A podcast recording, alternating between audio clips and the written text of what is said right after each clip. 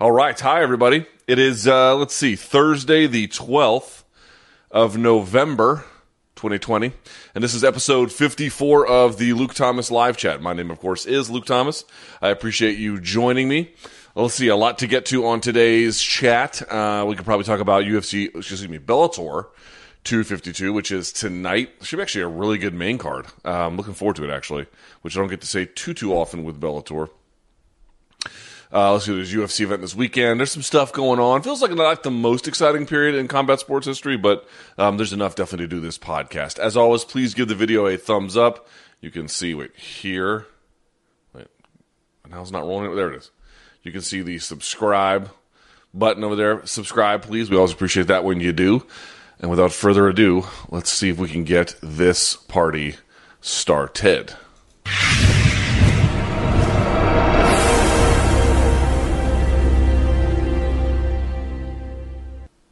All right, there you have it. Uh, and then, of course, subscribe, subscribe, subscribe. Okay, if you are new to the podcast, here is how it works. Um, for folks who already know this, this will be repetitive, but I get asked about it basically every day. So I'm going to keep doing it until everyone knows. But um, if you go to youtube.com slash Morning Kombat, which is in all likelihood where you are watching this now, there is a section that says community. You click on the community tab, and uh, let's see, it was a Thursday, right? So every Wednesday at about this time, I put up a post calling for questions, and people fill them in, fill them in, fill them in. If you like them, give it a thumbs up. And so you guys essentially tell me what you want me to get to um, in that process. Okay? All right. Very good. Uh, let's do it. Let's do it. So, with that in mind, let's pull that up, and we will get to it. Bump, bada, bump, bump, bump, bump. All right, and uh, da da da. Go to channel. Yeah, so it says home, videos, playlists, community, channels, and about. Click on community. That's what you want. All right, very good. Okay, let's get this party started. And I'll go for about an hour and some change. Not sure how long exactly, but enough. Okay. Uh, never hear another woo at a UFC event again when fans are allowed back, but you have to listen to Face the Pain once a day for a year. I'd rather listen to the woos. I couldn't live with Face the Pain every single day. And that's saying something. Uh, with many fan favorites or potential stars losing this year, whose stock is lowest and who might have the toughest road to a title shot? So the names this person lists are Holloway, O'Malley, Korean Zombie, Gaethje, Masvidal, Costa, Sandhagen, although recently rebounded. Well, definitely, I mean, his stock is not low, so you can take Sandhagen off of that. Plus, he's probably the number one contender, so he's definitely not on that list. The other ones are a little bit more interesting. Holloway having recently lost O'Malley, Zombie, um, Gaethje, Masvidal, and Costa. All right, so whose stock dropped the most? I'm not going to say Gaethje, so you can take him off the list. Not going to say Holloway because a lot of people thought he won. Has a tough road to the title shot, admittedly. Maybe, in fact, the toughest, given that he already lost twice. So I'm going to say it's a toss up. And probably Korean Zombie not there either because it was a bad loss, but it wasn't it wasn't it wasn't exactly humiliating. I mean, it was it was one sided, but it was more about the celebration of Ortega than it was Zombie's stock decline. Uh, Masvidal took the fight on short notice, so you couldn't include him. So really, it's a toss up between O'Malley and Costa, and for those reasons, I'm going to say Costa uh, because I don't think his road to the title is necessarily all that far off but to like just never land hardly anything of consequence in this super anticipated title fight. O'Malley at least had you know an injury issue that we've seen in other fights. Uh, you know the way that uh, both of them handle it did not necessarily please the fan base, but I'd say Costa of all of them probably is in the way in which you set up the question the the the one most likely with the uphill climb. Uh, What's more likely? Me talking to Ariel or Biden starting another useless war in the Middle East, even after all of Trump's peace deals? Well, most of Trump's peace, peace deals are not actual peace deals, but um, I'd probably say Biden start another war. That seems a lot more likely, actually. Uh, who is more likely to become a three division champ, Cejudo or Adesanya? Hmm. All right. Well, by virtue of still being active, the answer is probably Adesanya. But okay, so let's assume that both are like that. The retirement of Cejudo is not actually a retirement. So now we're talking about a real possibility. Well, Cejudo is quite literally further along because he already captured two of those titles. So he'd just have to win one more, uh, albeit not an easy thing to do. But Adesanya hasn't even won the second of those yet. Now, if you're asking me what will end up happening ultimately, Cejudo having to beat Volkanovski to me seems like a bridge too far. Adesanya having to beat Stipe, I think I'll say this. I find the idea of Adesanya beating Stipe, or it could be Big Francis, I suppose. Uh, but I find the idea of either of those things happening uh, more plausible than I find Cejudo beating Volkanovski.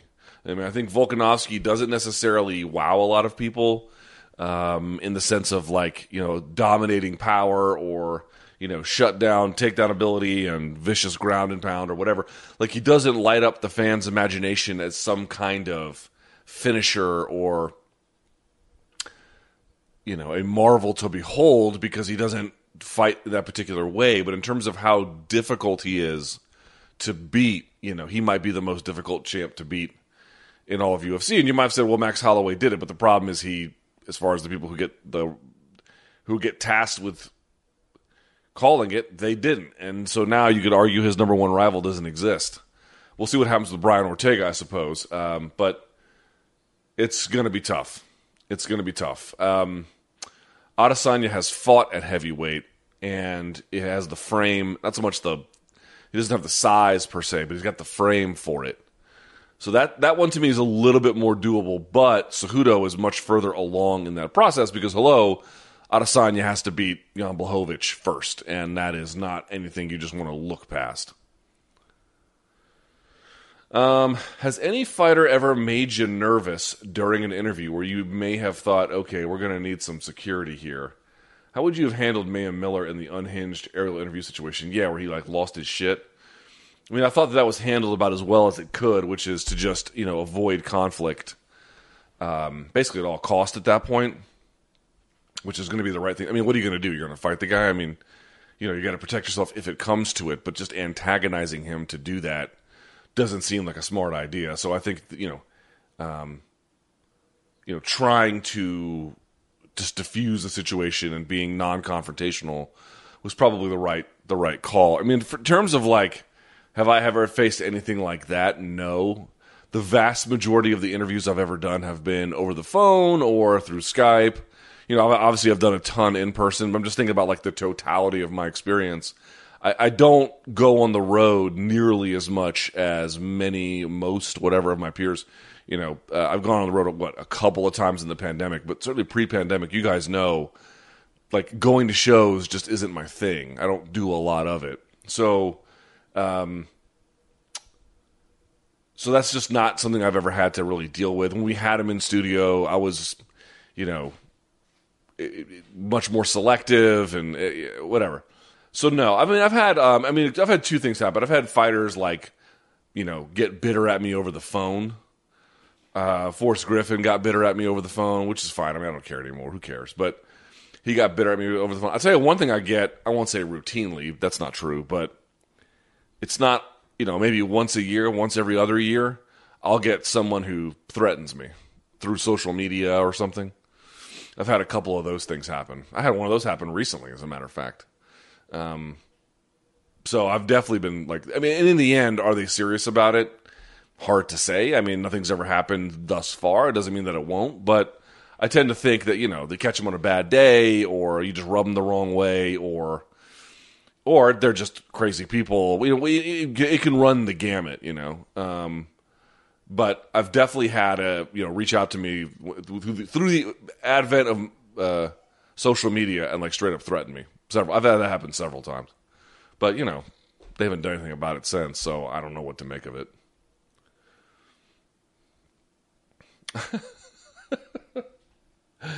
Who has more dirt on their laptop there spelled wrong? BC or Hunter Biden? That's funny. Uh, You know what? I can only imagine. I mean, we have some understanding, I guess, of what's on Hunter Biden's uh, alleged laptop. Can you imagine what BC has on there? You know, and I would love. To, I wouldn't want to look at the things he's looked, but I would love to at least have an idea of like his porn search history. Can you imagine the filth? Good lord. Um, so I'm to say, I mean, dirt. You know, probably uh, old uh, Sleepy Joe's son, but in terms of like filthiness, and even Hunter Biden had a sex tape on there, right? Oh God, I bet BC's is still even worse. Can you imagine the things he has looked up? My God, you know, make you the hair on the back of your neck stand up with a cold breeze that sort of runs through you when you figure that out. All right. I'm teasing, obviously. All right. Leon Edwards said in an interview recently that Dana told him if he beats Hamzat, uh, Khamzat, that he will get the next title shot. Do you think beating a guy that's not ranked should get him a title shot? I mean, this whole situation is totally fucked. I mean, what are we supposed to say at this point, right? So you're right. Like, if you beat a guy that's, I mean, if you look at his wins, yes, the way in which everything has happened for him has been very impressive. But if I told you hey, Leon Edwards is going to beat a guy, and you didn't know who it was, and I'd be like, he's got one win in the UFC at, or sorry, two wins in the UFC at um, middleweight. He's got one at welter. Now they're all stoppages. Two of them, you know, um, mostly through the ground, and then one was a nice, pretty quick, vicious knockout punch. You'd be like, okay, that's impressive, but that's not. It's not going to get you a title shot. But Chimaev is just sort of occupying this unofficial space where he doesn't qualify for the for the various markers of success that we would normally give to somebody who um, we would put in the kind of space that we're putting Chimaev in. So we're just declaring him to just be there already. Right? In other words, you have to have to have a lot of work done to capture like a number one, number two, number three, number four, or number five ranking. Right? You have to do some stuff. He hasn't done anything even close to that. Not saying he won't eventually get there. He might beat Leon and get there. I'm just pointing out to this point, he has not done that. But because there is such incredible hype, we're just like, yeah, you know what? It kind of counts. It's the way it goes, man. It's the matchmaker model. The matchmaker model, you know, it's sort of like democracy. It's the worst form of matchmaking, except for all the other forms. You know, it's sort of what it is. Um, and you get situations like this where the guy doesn't qualify for the official things that we're supposed to have someone qualify for to mean what a result could mean, but we're just going to do it anyway. So, no, it shouldn't, but, you know, I, I said this on Rogan's podcast. You've got, was it Shavkat Rakhmonov, who has a win over Cowboy Oliveira. Not just a win, but a finish. That's, that, that's beating a guy much better than anyone Chimaev has beaten. And there's like, you know, just sort of standard no buzz for a guy who is from Kazakhstan or something. And you're like, that dude has done he's already, in my view, further along. I'm not saying he's better. We don't know who's better. It's still very early. But in terms of like the accomplishments you need to accrue to move along, or um, uh, the accomplishments you can have to justify uh, some kind of even informal placement, he's further along. It's weird. What sport do you think you would have made professional had you started at a young age, this is you're going to laugh at this, but there was a time up through age what 14, 15, I think maybe into 16. I played like super competitive racquetball, like going to tournaments. I know it sounds so lame, but going to tournaments, uh, winning. Um, I think I took second in state in my first time out, and of course, it's all ranked by various levels according to um, amount of time you've had in the sport and various other things. But you know, I was I was good. I was actually pretty good. And uh, and then my mom's we, we, moved, and you know I wasn't able to train anymore, and so that whole thing went away. But I was actually pretty good for a time. You know, you're like, oh, is that a real sport? I don't know. Ask yourself, is it a real sport? Yes, I would argue that it is. Not an especially popular one, but yes, it is. Uh, it's just you know, you're good at what you're good at, folks. Not sure what to tell you.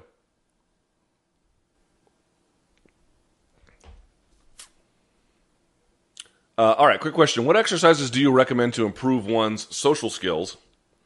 Someone like yourself that interviews with new people and any books to help apply in real life.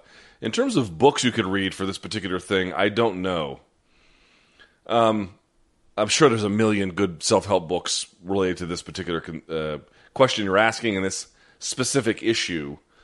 Uh, prove one's social skills as someone like yourself that interviews with new people. Um, yeah, sure. I mean, here's a couple things I would say. Not everybody will need to do this process. Like sometimes I'll write out questions ahead of an interview. Sometimes I will not. It really depends on how comfortable you are with the material or the person.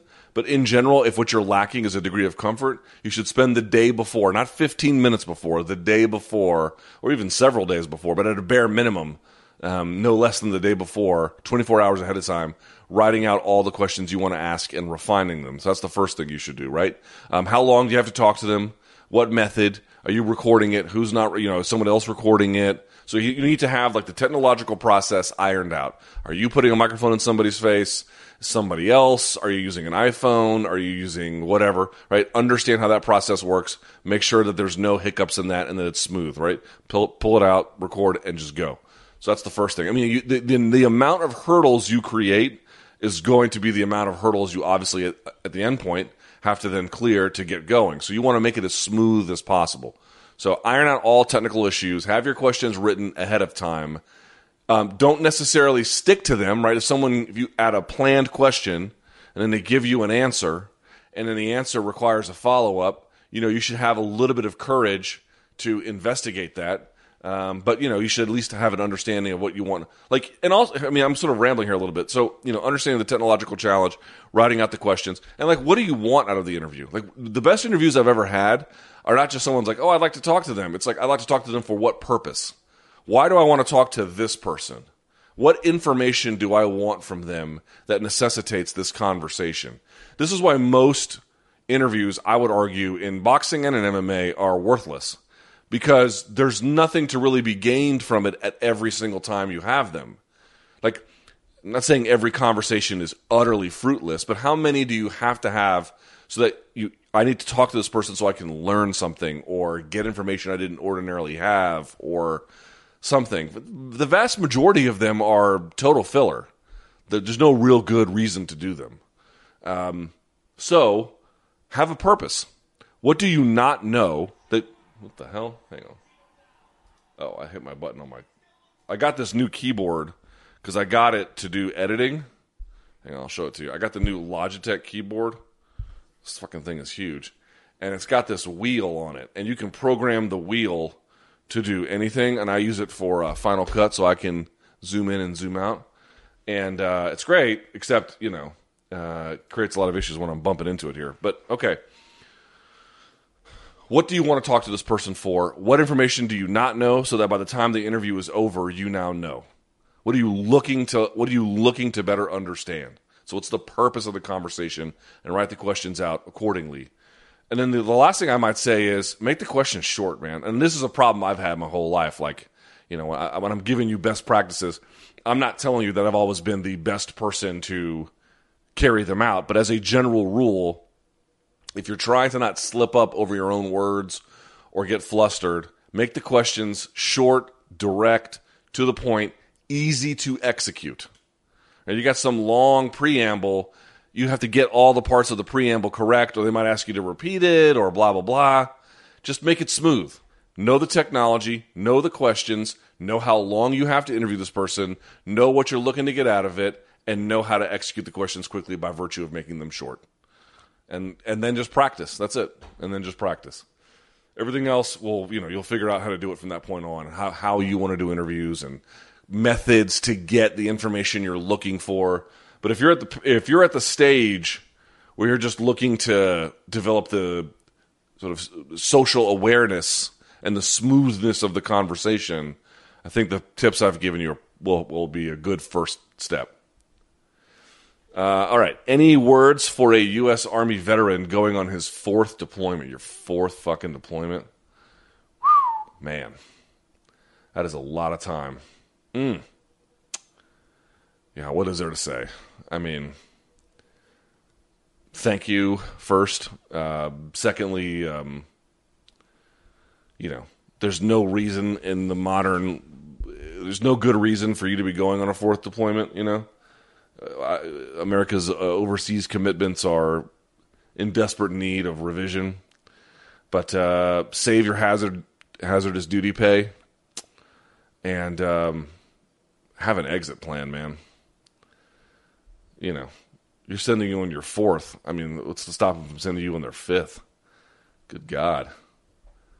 Or if you're a vet, I mean, it's sort of a contradiction in terms. I'm assuming you mean like active, you know? But okay. Good Lord. Fourth deployment. I had some friends who did two and it nearly broke them. Although they were long deployments. Uh, okay. Without Adesanya and Whittaker, who is the middleweight champion? Whew, man. That's a great question. Um, is it Romero, I guess? Let's see. Would it be Romero? Costa, Cannonier, Hermansson, Romero, Till, Brunson, Gastelum. So it'd be one of those guys, right? It would be Costa, Cannonier, Hermansson, Romero, and Till. First of all, I've watched that Romero versus Costa fight. Both times I scored it for Romero. I realize that there's a debate about that. I'm just telling you how I feel. Um, so it'd be Romero probably. I mean, here's my pecking order Romero one, probably Costa two, and then Cannonier three. That's how I. Well, Till is a bit of a wild card there too. So maybe I go Romero one, Costa two, Till three, something like that, something like that. But obviously, that's very debatable. We need to see how Costa looks when he comes back. How much time does Romero have left? Um, Till is still very much a developmental project. Cannonier is, um, I think, uh, while he has made dramatic strides in his career by virtue of his age, I'm not sure how many more are left. And by the way, he was made a strong account. I thought a strong account of himself in the Whittaker fight, um, and he's better than Hermansson, as we saw. So you could probably eliminate Hermansson from that list relative to the other contenders, even though Hermansson is ranked higher than Till. But you know, I don't know how good Till is exactly. I think he's pretty good, but he's yet to really, you know, truly build on that.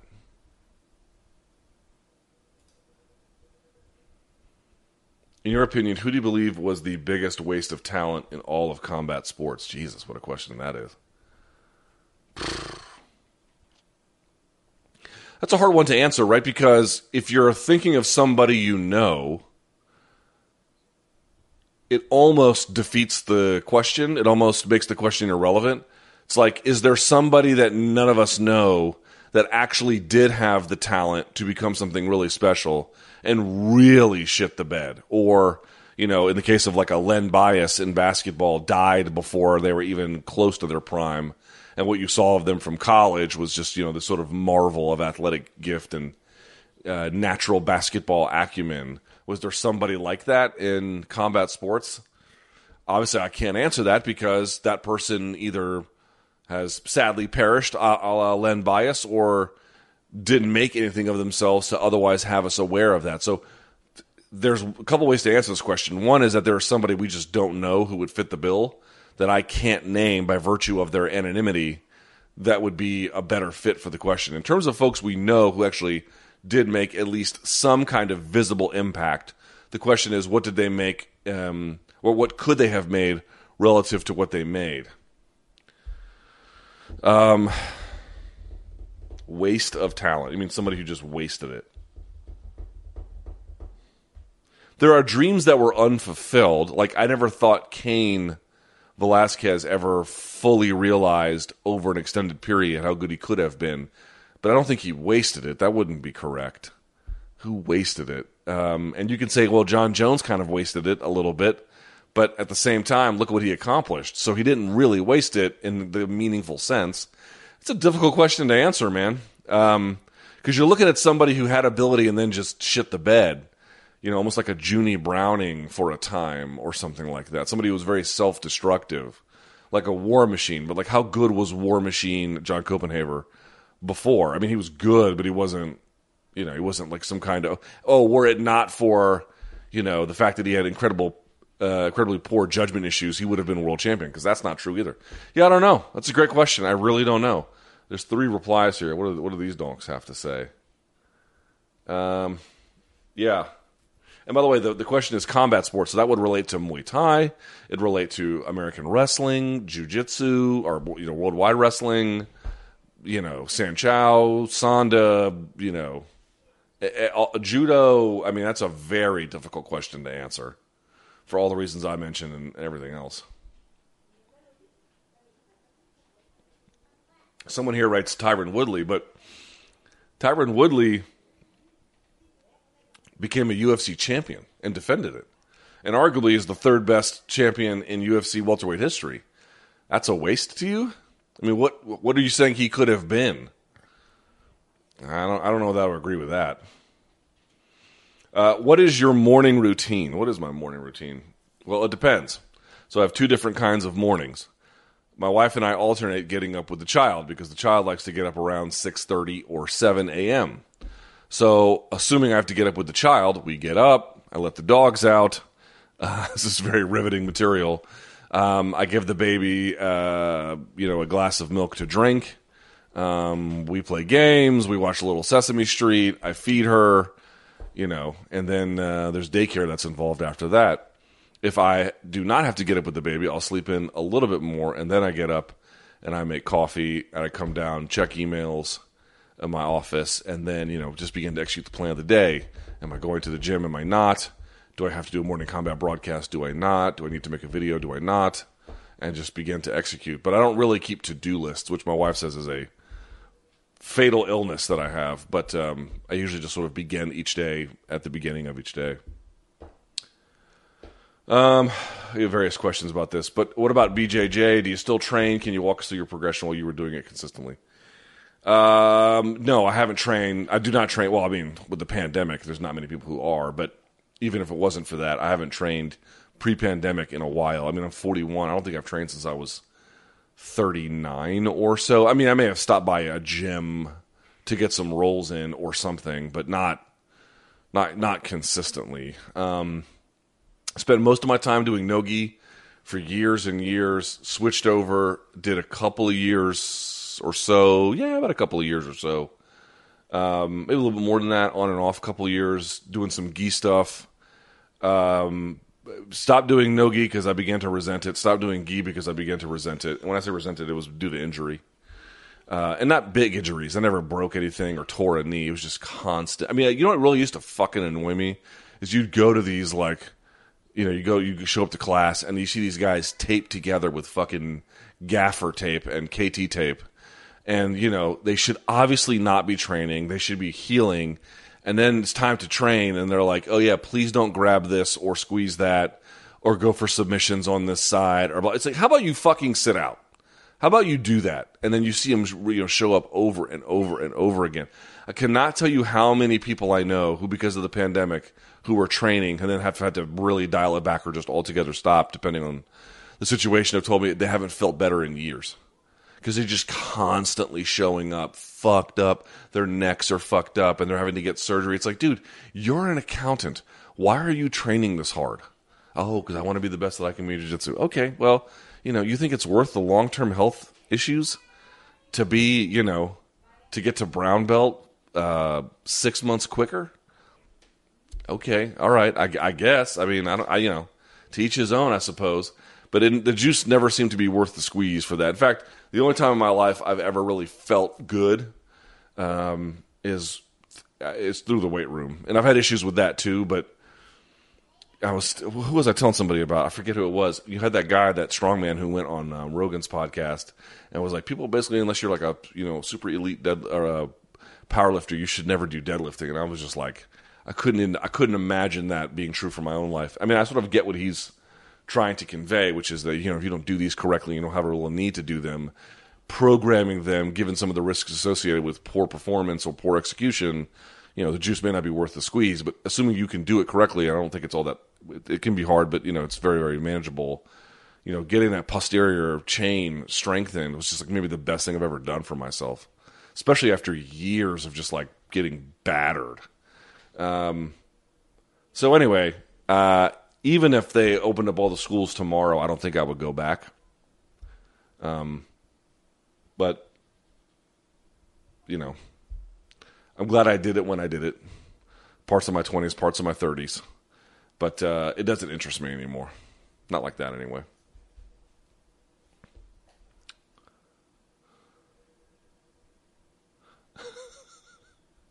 God, there are some of you that are in desperate need of a, a widening of your worldview.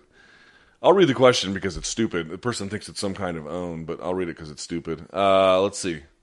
I know you went to Texas for a short while, but could you ever see yourself moving there? Fuck no. Or will your, this is what they write, soy boy politics, not resonant. Uh, they spelled resonate wrong. Shocker that they couldn't get that right.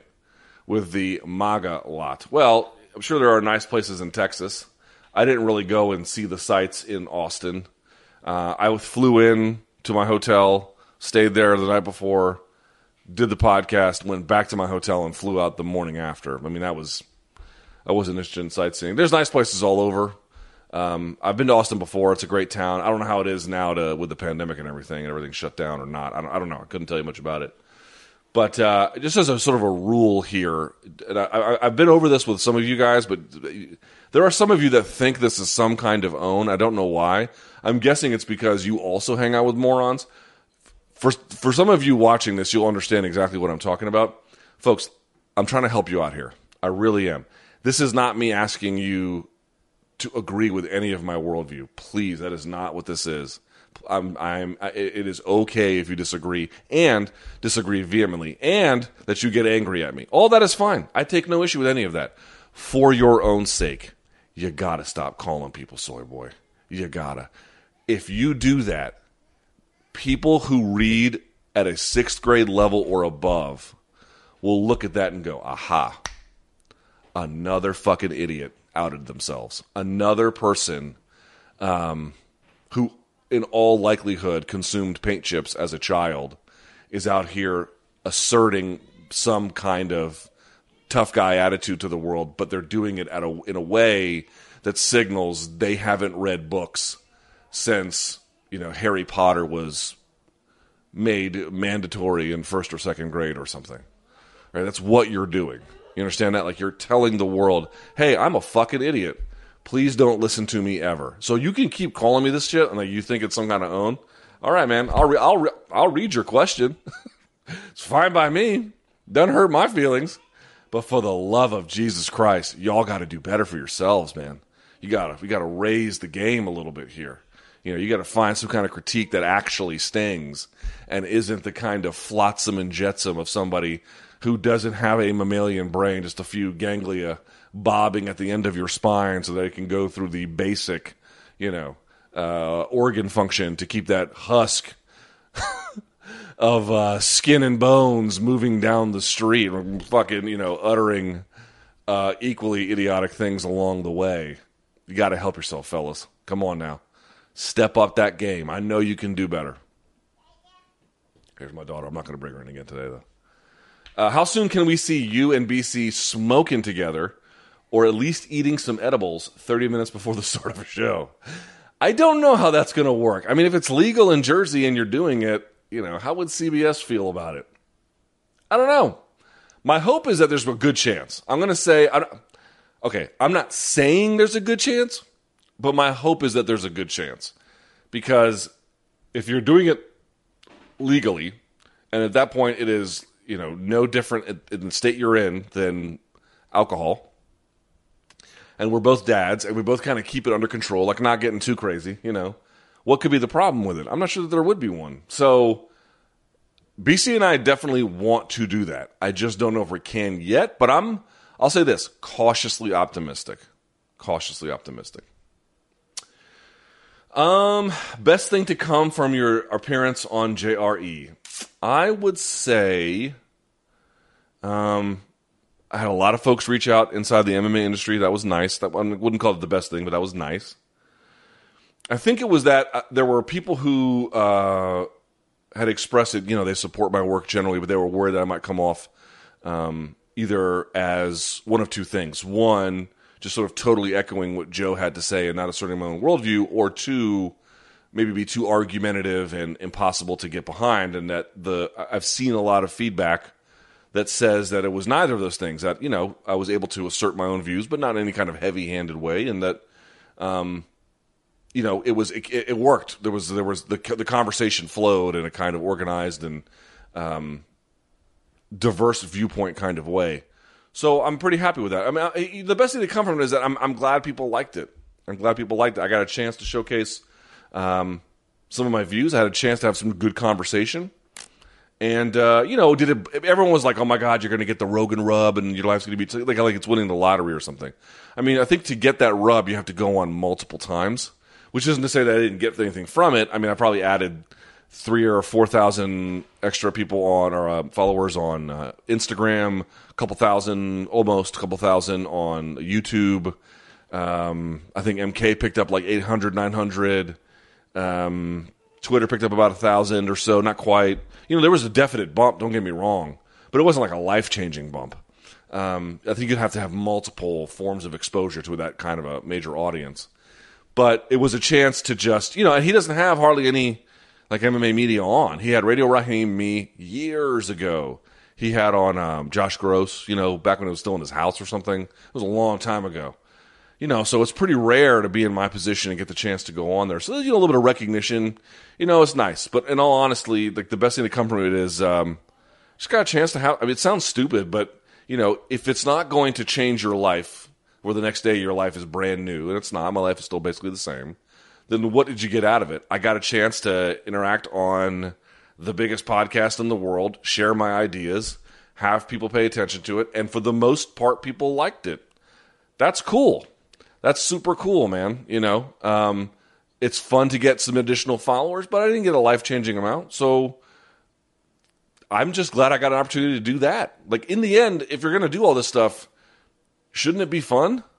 If it's not going to be fun, it should be rewarding you know, where you get, oh, I woke up the next day, I had 2 million followers on Instagram or something. Okay, well, then, you know, you sort of tolerate it. But if it's not going to be that, at least not now anyway, then, you know, shouldn't it be, shouldn't be, shouldn't you be having a good time? I had a good time. It was cool, man. It was a fun opportunity. So I'll take it for what it is. Toughest matchup for Adesanya at light heavy. Got to be Jones, right? I mean, I realize Jones isn't at light heavyweight at the moment, but we're assuming that's still a thing he can do. I would say Jones. I, I, I said before, I put out a video a couple of weeks ago saying, you know, I, am not saying that it's a guarantee that Adesanya would beat Jon Jones, but it's a competitive fight. Anyone who tells you it's not competitive, I mean, I, I guess we'll have to see, obviously, in the end. But I have a hunch that you know, Adesanya can win that fight a lot more easily than the skeptics think he can. And even if he doesn't win, that it's very, very competitive. This idea that like Jon's just going to waltz over there and take him down, and that's just going to be the end of it. That seems like, I mean, I don't know, right? I'm, we're all just kind of guessing here in the dark a little bit, but that feels to me very simplistic and based on ideas and conceptions of these two that just don't match where we're at with them in either case. So, you know, Jon winning to me, totally plausible. Like, you know, it may be even the likeliest of outcomes if they fought 10 times or something. But like inevitable, I don't, I don't buy that it's inevitable. No, not at all. Uh, beyond that, it's like the other ones. You know, we'll see what happens with the Blachowicz. Dominick Reyes, I think, is an interesting test case, but I think he's got some retooling to do. And given the feints and distance management that somebody like he is good at, plus, you know, Dominick's not a heavy takedown guy you know, that's going to be tough. Same for Thiago Santos. Same for Anthony Smith. Um, Glover might be a tough one because you know Glover would have to deal at the range, and that I think is where Adesanya would light him on fire.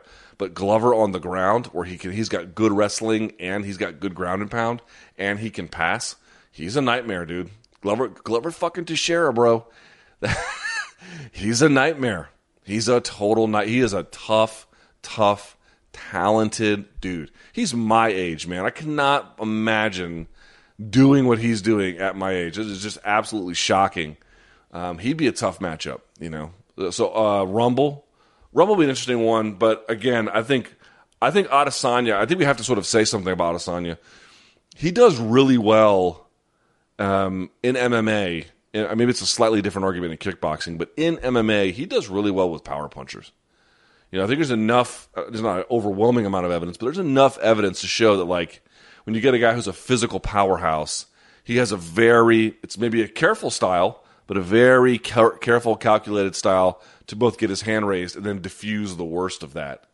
Um, So I think you might see some of that.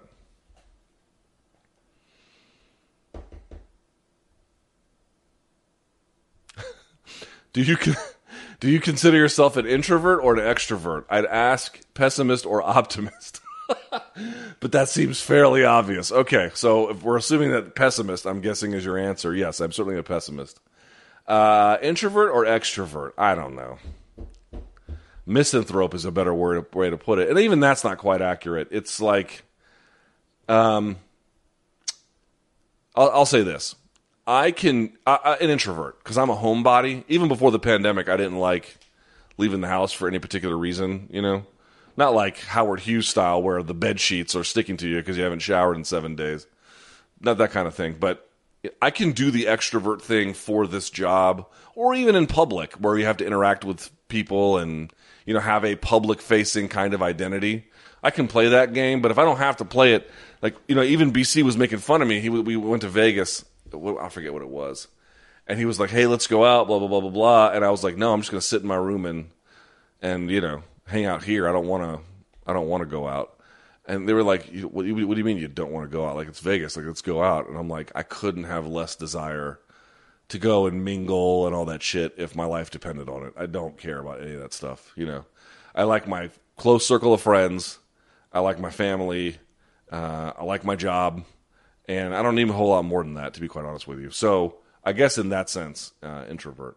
I have a extroverted public identity, but I'm personally not really that way. Look, if you've ever watched TUF from start to finish, and I have, was there a fighter who you thought was going to win the whole tournament and ended up coming up short? Um,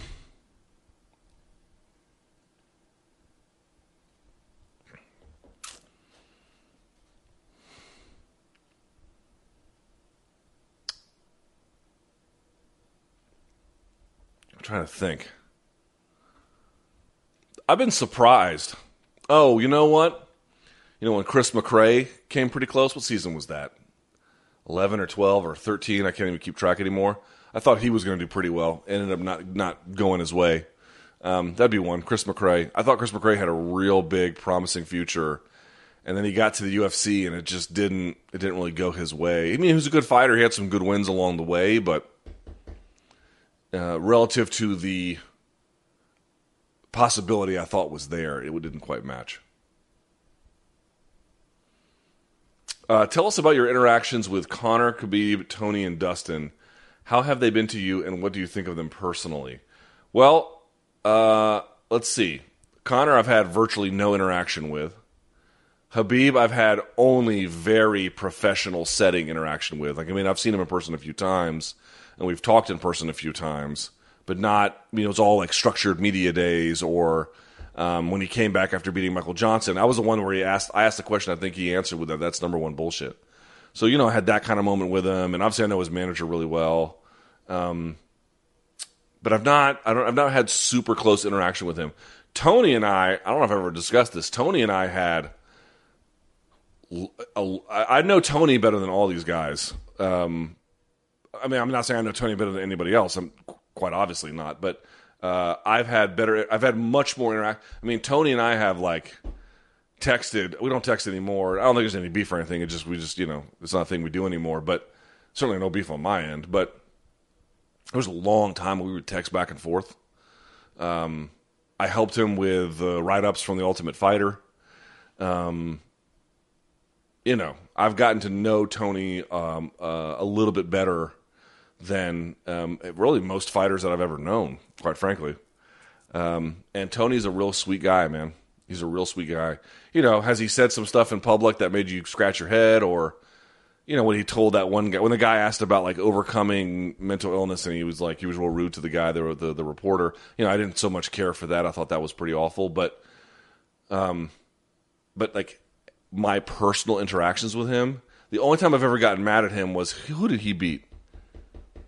he beat somebody, and we had been talking before the fight, and then we were going to do an interview if he won, and then after the fight we set it up, and he just duffed. He just didn't show. And the good news was he didn't just duff on my show; he duffed on everybody's. He had gone into the mountains or something, and then you know Tony was being Tony, And uh, a lot of times, fighters just like make errors with their schedules or arrangements, and they apologize for it. Like he didn't even sort of acknowledge it, which was a little bit annoying. But um, you know, Tony's dealing with a lot of things, so I'm not. I mean, I'm not upset about it. I, I, you know, it was annoying at the time, but hey, who cares anymore, right? But in general, what I can say is Tony is of all the fighters I've ever interacted with, I think he is genuinely the kindest person maybe of all of them. Now I don't know Wonder Boy all that well. he might be, you know, he might be like Flanders. I, I don't know. Um, and there's a lot of them who are all real decent people, to be clear. But Tony has always seemed to me like had a um, a real big heart, you know, like a real. He was a really caring person, and you know he he he turns it on. I'm not saying it's fake. I think it's probably who he is, and then he just dials it up a little bit for the cameras, but like whenever I interact with him, relentlessly positive, very kind, um, yeah, all that stuff. And then with Dustin, I've only ever had professional interaction with Dustin. I've never had like I've never gone out to eat with him or anything. What I can tell you is when he says he's going to be somewhere at a certain time, I mean that train is never late, dude. Very organized personally. Everyone who knows him tells me he's, you know, uh, as stand up as they come. You can tell he's very much a family man. Um, and you know what? I prefer that relationship than than like being buddies with these guys. To be honest with you, I've not found that I was good at that. I'm not really good at being their friends. There's a couple times in the, the, history of trying this where I've tried to be like, you know, what's a, or you naturally just you know gravitate to some people more. And I found that I just was not good at maintaining those kinds of relationships. Dustin, I think, gets it just right where he's professional, he's friendly, you know, all that stuff. But he doesn't try to be buddy buddy with the media, as far as I can tell. And he's buddy buddy with the people who are separate in his life, and that's how it should be. It's exactly how it should be. Like I, I frankly, you know, I really enjoy that from Dustin because uh, it just gives both of us the freedom to understand what the situation really is, and it's you know in many ways transactional.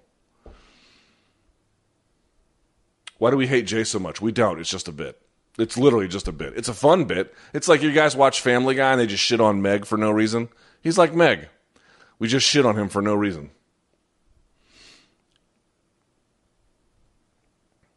If you had one MMA fight and you could have just one UFC fighter, active UFC fighter, as your corner, who would it be? Who James Krause. Easy. James Krause. You mentioned you thought Khabib could beat this version of Tony Ferguson, and I agree. But did you always feel this way throughout their timeline? No. For example, I felt Tony would have beaten Khabib the first, second, maybe third booking of their fight, but for the remaining bookings, I thought Khabib was going to win pretty handedly. Handily, you mean? Uh, it is what it is, but I wish Tony in his prime got to face stiffer competition. Um, I'm not sure if I would look at it the same way, like, oh, the first three I would have favored Tony, last two not, which I'm not saying is wrong. I'm just saying I, I, I didn't look at it necessarily that way. I think there was a time, maybe third or fourth fight, where it was like, I mean, here's the problem with Khabib. Now that I've game plan, not game planned, but I've I've done for the for the Poirier fight and for the Gaethje fight, I really went and dug through the material pretty heavily, and both times in trying to assess the wrestling, you watch Dustin deal with you know various wrestling challenges, and then you watch Gaethje deal with various wrestling challenges. And of course, Gaethje, you could say beyond you know the black belt that um, Dustin has, Gaethje wrestled at a pretty high level nationally here in the United States. And so you think, okay, what does this tell us about the future? Let me explain something to you guys. I go through footage all the time. Today I watched UFC 40 for no particular reason. Just sort of turned it on. By the way, great event. Holy shit, a great event uh, a 23 year old Andrei Arlovsky knocked out Ian the Machine Freeman on that card. I mean, it's just crazy, right? And uh, th- this was the um, Tito versus Ken card. Um, I watch an extraordinary amount of tape. By and large, if I watch a fighter in the modern era deal with a certain kind of situation, let's say takedown defense against the double where he's actually pressed against the fence, Okay, sort of very common scenario. I can use their success relative to their peers, and I can use that as a general, not of course not always super accurate, but as a general gauge on how they're going to do against somebody else in that same peer group who might want to do the same thing. You can't do that with Khabib. It doesn't work. It doesn't work at all. Like all those situations where I'm looking at Poirier's takedown defense or Gaethje's. Again, you can say what you want. Well, Poirier was never a wrestler. Okay, but Gaethje was. And takedown defense, you can say what you want about his offensive wrestling or you know his his mat wrestling, but his his takedown defense on the feet.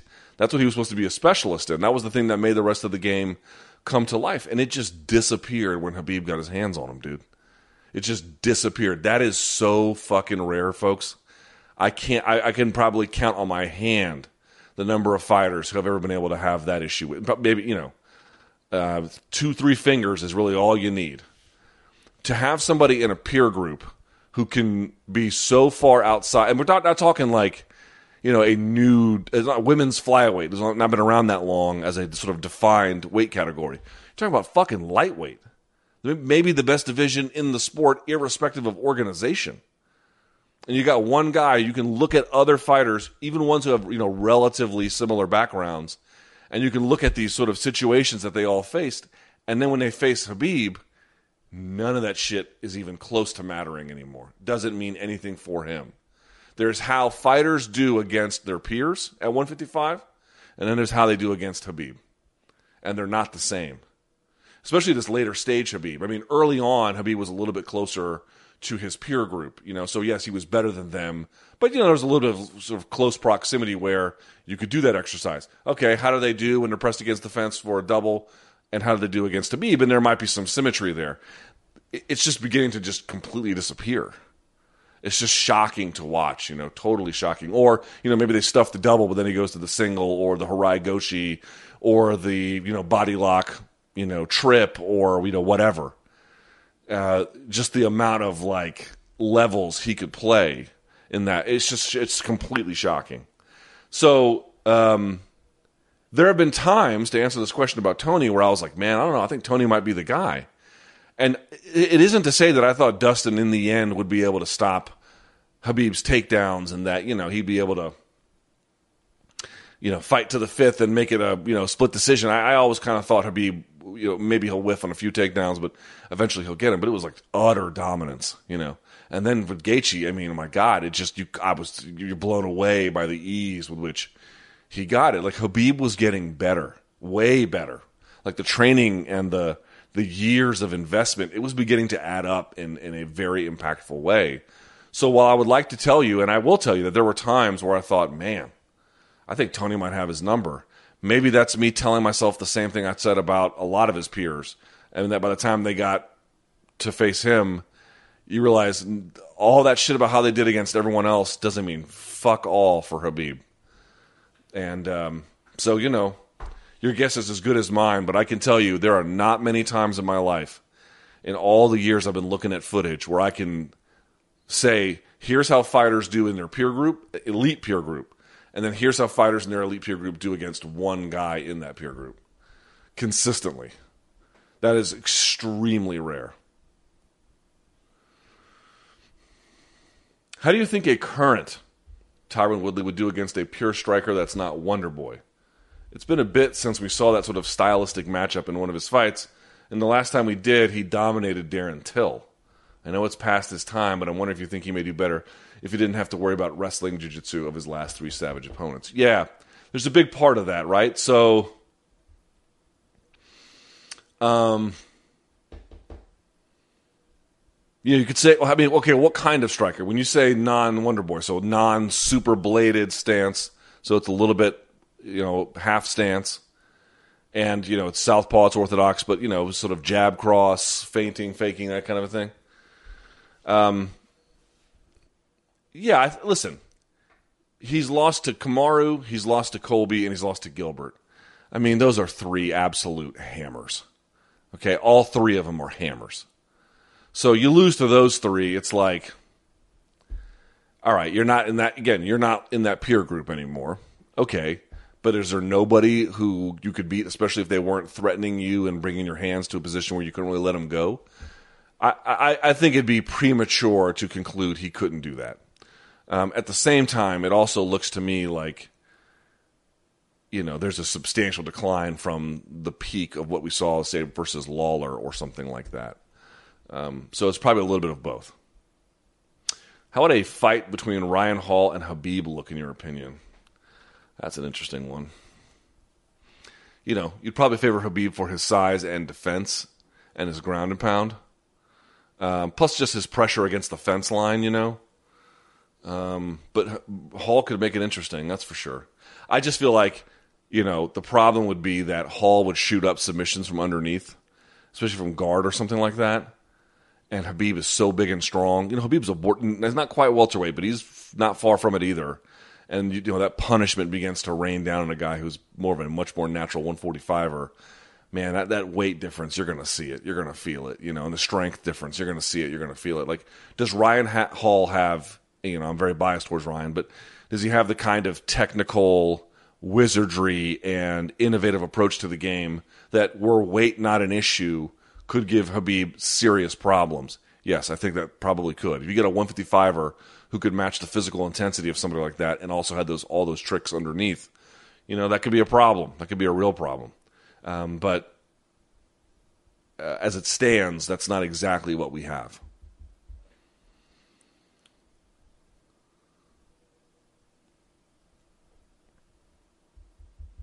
The WBC's new weight class. By the way, so you know how folks in MMA want like a cruiserweight?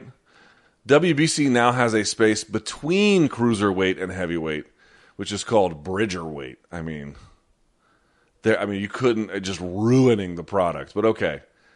Uh, why do you think the UFC doesn't follow a similar model to boxing of having belts other than undisputed slash interim champion? While I agree that with most that boxing has far too many belts, and the whole picture there is very convoluted. I mean, you're answering your own question. The UFC have thrown interim belts around in the past to save cards or promote fights to number one contender status. Considering the UFC's clear focus on profit, I find it surprising they haven't got something uh, like a youth or continental champion that they can use as a marketing ploy when promoting up and coming fighters. Um, I mean, it's sort of like uh, addition by subtraction a little bit. Whereas, you know, when there's a UFC title up for grabs, it means more because there's fewer of them. I, I don't know what the actual research shows in a much fuller picture, but that's sort of my hunch. Um, but the other part is it just looks like a cheap ploy. You know, I'm not sure how much a Bridger weight is going to add to any particular card. Um, and more to the point, UFC kind of did this a little bit with the BMF belt. Now they said it was a one-time thing. Maybe he'll put it on the line again. I guess we'll see. But that was one of those belts where it's sort of independent of the actual hierarchical status within a division, and more about some sort of uh, unclear but yet kind of cool status that one could have.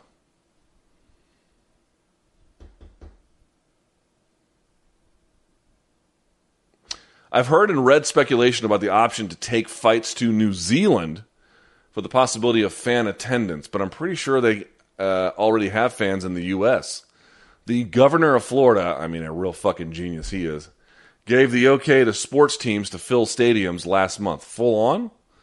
Uh, if, is Dana and the UFC are they being surprisingly safe by not having fans in attendance yet? Have you heard anything about when they hope to have fans back? By the way, I'm not advocating for fan attendance, just surprised it hasn't happened yet.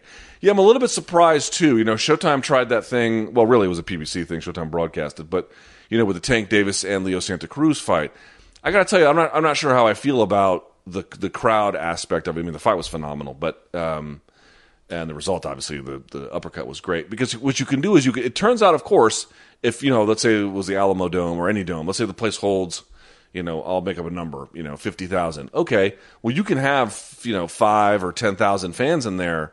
And that's a thing that's easy to control. So you don't have to have the full crowds. But, you know, are people really wearing their masks? I mean, they're cheering, you know, are they really socially distancing? Like, you can control for one factor. I don't know how much you can control for all the factors. And I think that to me makes me a little bit more nervous.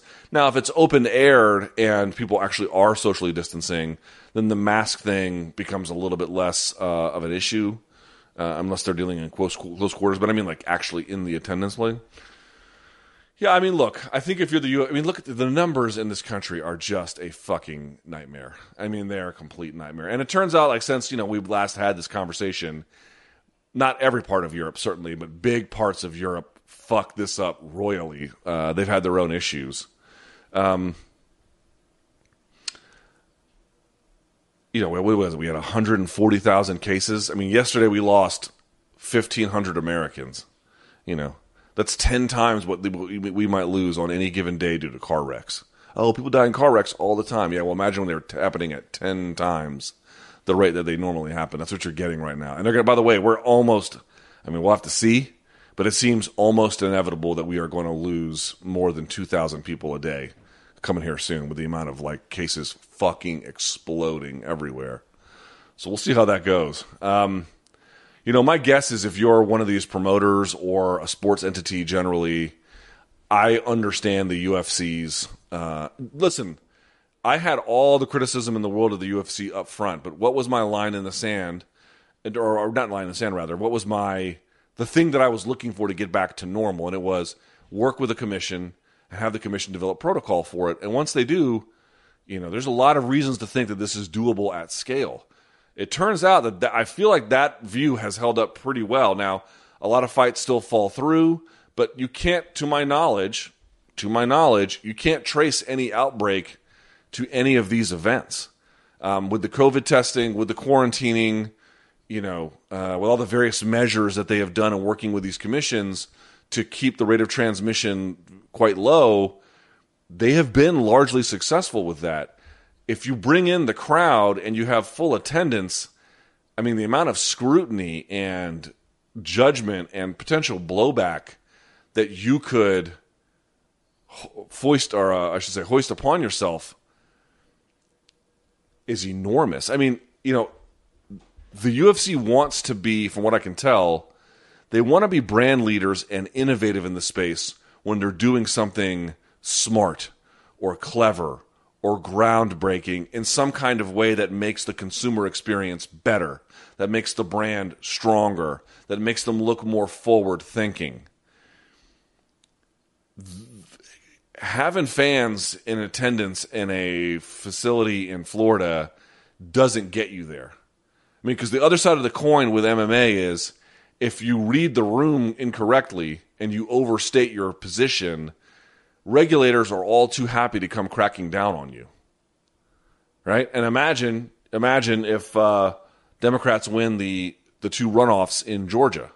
And so now with with the vice president uh, elect, soon to be Vice President uh, Harris, being the tiebreaker, if they wanted to pass federal legislation through, you know, that is a thing that they could.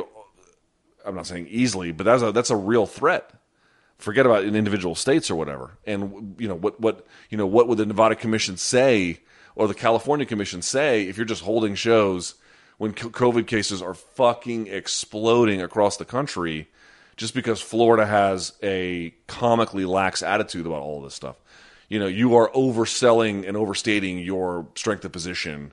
You know, MMA will always be on this thing where if you are upholding the highest standards of safety, if you are upholding the highest standards of innovation, of professionalism, which you know you could say, what about all the stuff that fighters do that's totally off the rails, right? But no one pays attention to it, so there's never a cost to pay for it.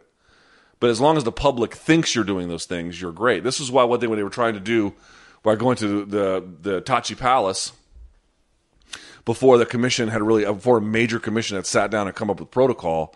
That's why that was such a it, that was the blowback was extraordinary. That's where you can't do that. That would be repeating the mistakes of of putting going to Florida tomorrow and putting a UFC show there, even if you could, would be repeating the mistakes of going to Tachi Palace. Because even if they could have done that, and they would have been within whatever legal parameters were there, technically, uh, the amount of scrutiny you're going to invite for that kind of an act at this kind of a time, given who you are that is a place you probably don't want to visit if you don't have to, you know, and you don't have to. And the UFC is going to make a shitload of money this year. I mean, you heard Dana say it's one of our best years, blah blah blah. Yes, they took a hit on the gate. Uh, that's real, you know, but uh, in the way they've structured their business, they are going to do quite well. Good for them. They should. I'm glad that they did. Once they got right with the commission, y'all know. You watch what I do. What am I going to say? Oh, you're not working with a commission. This is all a disaster. Like, just because you work with the commission doesn't make it perfect. But you know, the Nevada Commission was going pretty far, and when they were barring those standards for Fight Island, it seemed like, um, and more, they were actually doing even more than that over there. Like, what are you supposed to complain about at that point? And we can't, to my knowledge, to my knowledge, you can't trace any outbreak there. So what are we complaining about? There's nothing to complain about. It was all that shit they were doing beforehand, that little tiny window, um, which could have been bad, but it ended up not being that bad because you know cooler heads prevailed. But the reason you can go to New Zealand and uh, Aust- I mean, I guess to a lesser extent Australia, but let's just say New Zealand, is because um, they don't have COVID running around the country. You know, I said this before, like a fucking toddler before bath time. You know, just uh, going ape shit around the house. So, you know, uh, you could do it in Florida. I just think the amount of blowback you would get would be extraordinary. It just makes to me a lot more sense to do it in New Zealand and Florida because you don't have to change your local pay per view time here because the Kiwis and the Aussies are used to watching it. It's sort of like uh, how we watch NFL football here.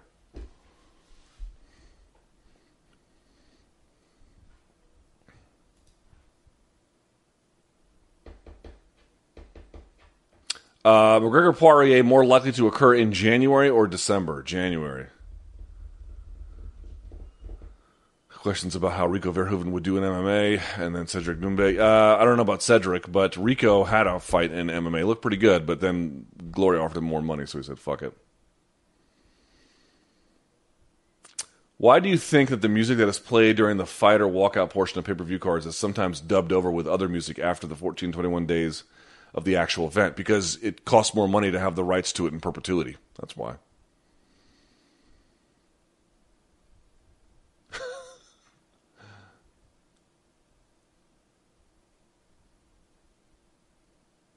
Any book recommendations off the top of your head? I got my own books I have to finish reading. Uh, let's see. What is? I'll pull one from the old Kindle that I read. That you donks can read. Uh, oh, I have to go pick up my dog. Got Barbas sent him to the, the not the cleaners. What do you call them? The groomers today. All right, so let's pull up the old Kindle, the Kindle app. All right, what's a book I can recommend in here that's not super dry reading that you guys might like? How about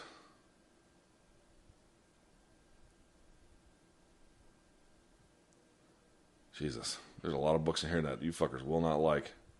Not because they're like super political, just um, just dry ass reading.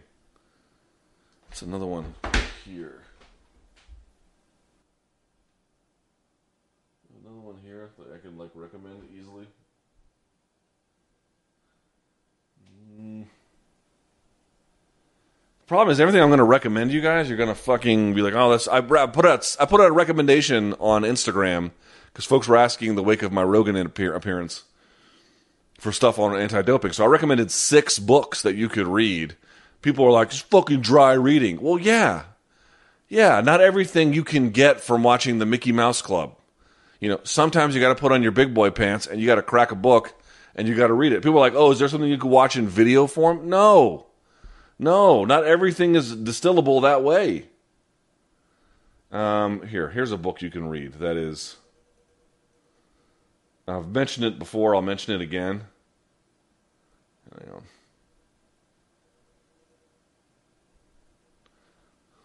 The curse. See if it will focus. Show the autofocus on this camera's good. There you go. The curse of bigness. Antitrust in the new Gilded Age. Tim Wu. You know, there's this debate we have. You know, uh, okay. So I've been dying to make this point.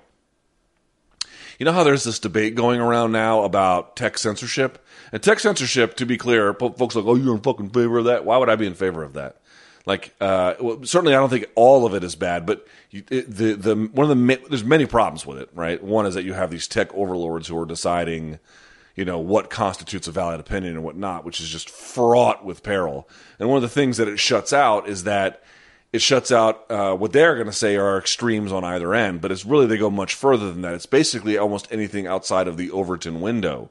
So the Overton window is this concept that inside of this imaginary window are the amount of things you could talk about in, around a certain topic or or in certain company or whatever the situation may be that are acceptable opinions to have. And there's a range but that's the acceptable range. But what if you're outside the Overton window?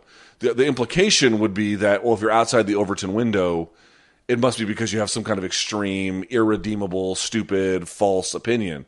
But it's really not true because the question is what is defining the Overton window?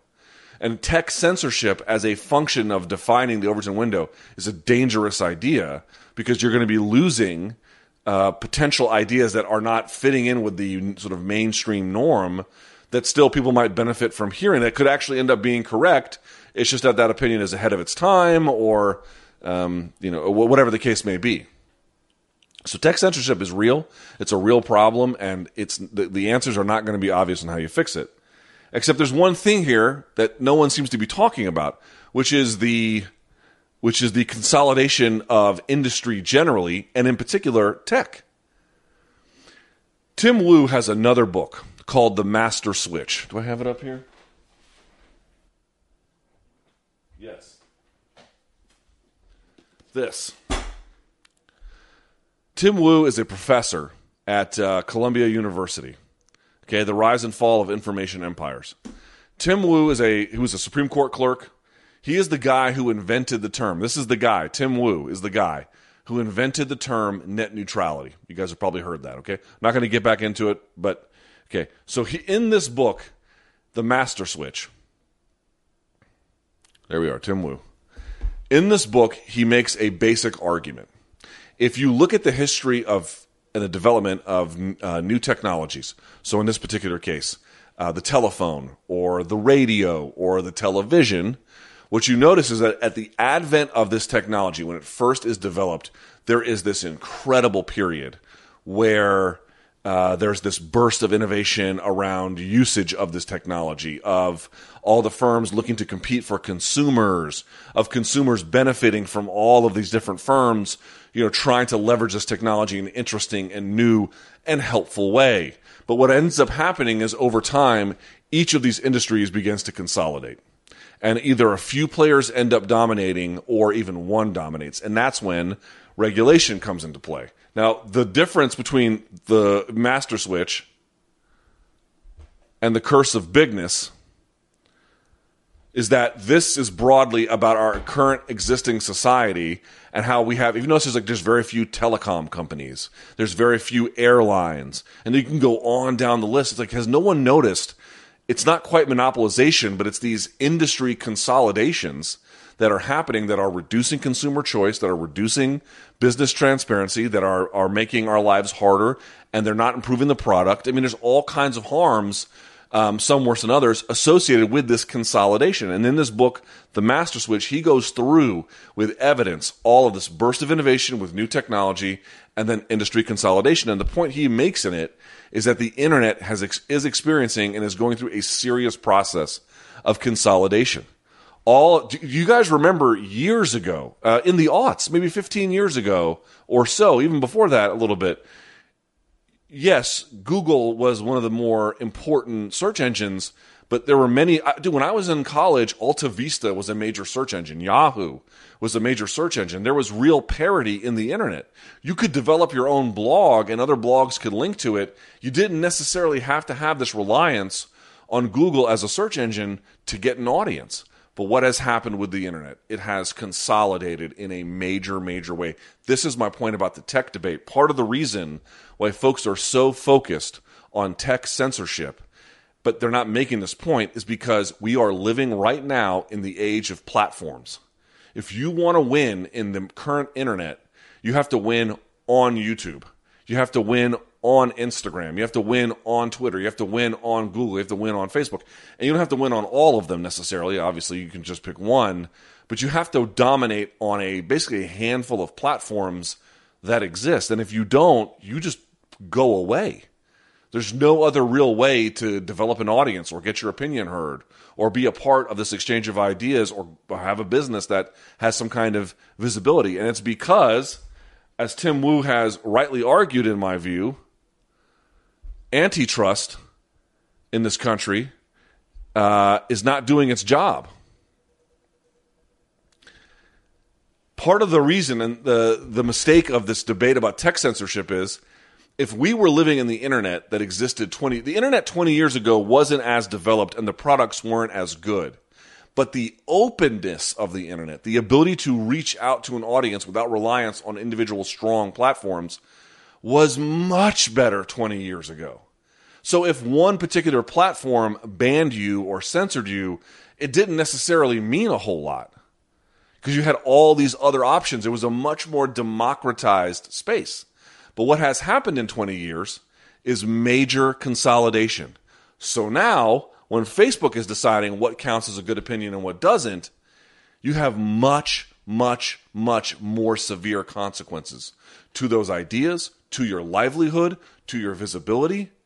To me, you cannot have a debate about tech censorship and what to do about it unless you are also having a conversation about antitrust and about how big tech has consolidated the internet and made it much less usable relative to the way it used to be 20 years ago by consolidating on the platforms. YouTube today is no doubt better as a experience than it was 20 years ago. There's no denying that. The age of the blogs and the aughts was much better for getting your opinion out there and much easier without many, as many barriers to entry or tech censorship and overlords telling you what goes and what doesn't. So there's this there's this case now before uh, the DOJ with Google. Um, who was the who was the woman who was the? I'll tell you the name of this person. Um, you can look her up. I just discovered her myself. I cannot claim to be some kind of an expert on this. Far from it. Um, there's a woman who is just really really amazing. Uh, what is her name here? Hold on. Uh, hold on just a second here. Okay. The woman I'm talking about is. What's her name? Lina Khan. Um, she published a paper on antitrust that has had a enormous effect. And in fact, because of her work, she also served on the House Judiciary Antitrust Subcommittee. Um, she helped expose how Silicon Valley's um, how they use data and power to undercut, threaten, and swallow up competition. She had a major impact. I've been sort of researching her. Dude, big tech needs some antitrust intervention. Our consumer choices more generally need some antitrust intervention. In fact, in this book here, Tim Wu goes through and talks about Bell and Bell being broken up as a telephone company and how much better it was for consumers afterwards. Now, there's been a subsequent AT&T you know, gobbling up of everything. Uh, again, there's been a reconsolidation uh, and a process that's happened. But basically, the argument that he makes is that some form of antitrust intervention is required to keep the industries healthy and to service the consumer. So, y'all can sit here and bitch about what Facebook and Twitter are doing. But to me, it's like this is just a totally incomplete debate. The debate goes much beyond that, and it goes into the consolidation of industry and, in particular, telecom and internet and how that is impacting speech, private or otherwise, and who has an opinion that folks get to listen to and who has say over these issues. It is not just about oh, I don't want my opinion censored or you know approved or whatever by Mark Zuckerberg. Yes, of course, nobody does. I would rather have a much more open internet where I, I don't even have to worry about that kind of consideration, even if he did pull that trigger. That is the point that I would like to make. Okay. All right, we will end on that, shall we? All right, so with that in mind, hit that subscribe button, thumbs up on this bitch. You know what I'm saying? The whole nine yards. Read Tim Wu's The Master Switch. Uh, by the way, Curse of Bigness. I think I have a copy right here. Yes. Here it is. Curse of Bigness is small. Look. It's very short. Curse of Bigness is only, if you don't count citations, it's just 139 pages. It's short. Now, Master Switch, a little bit longer.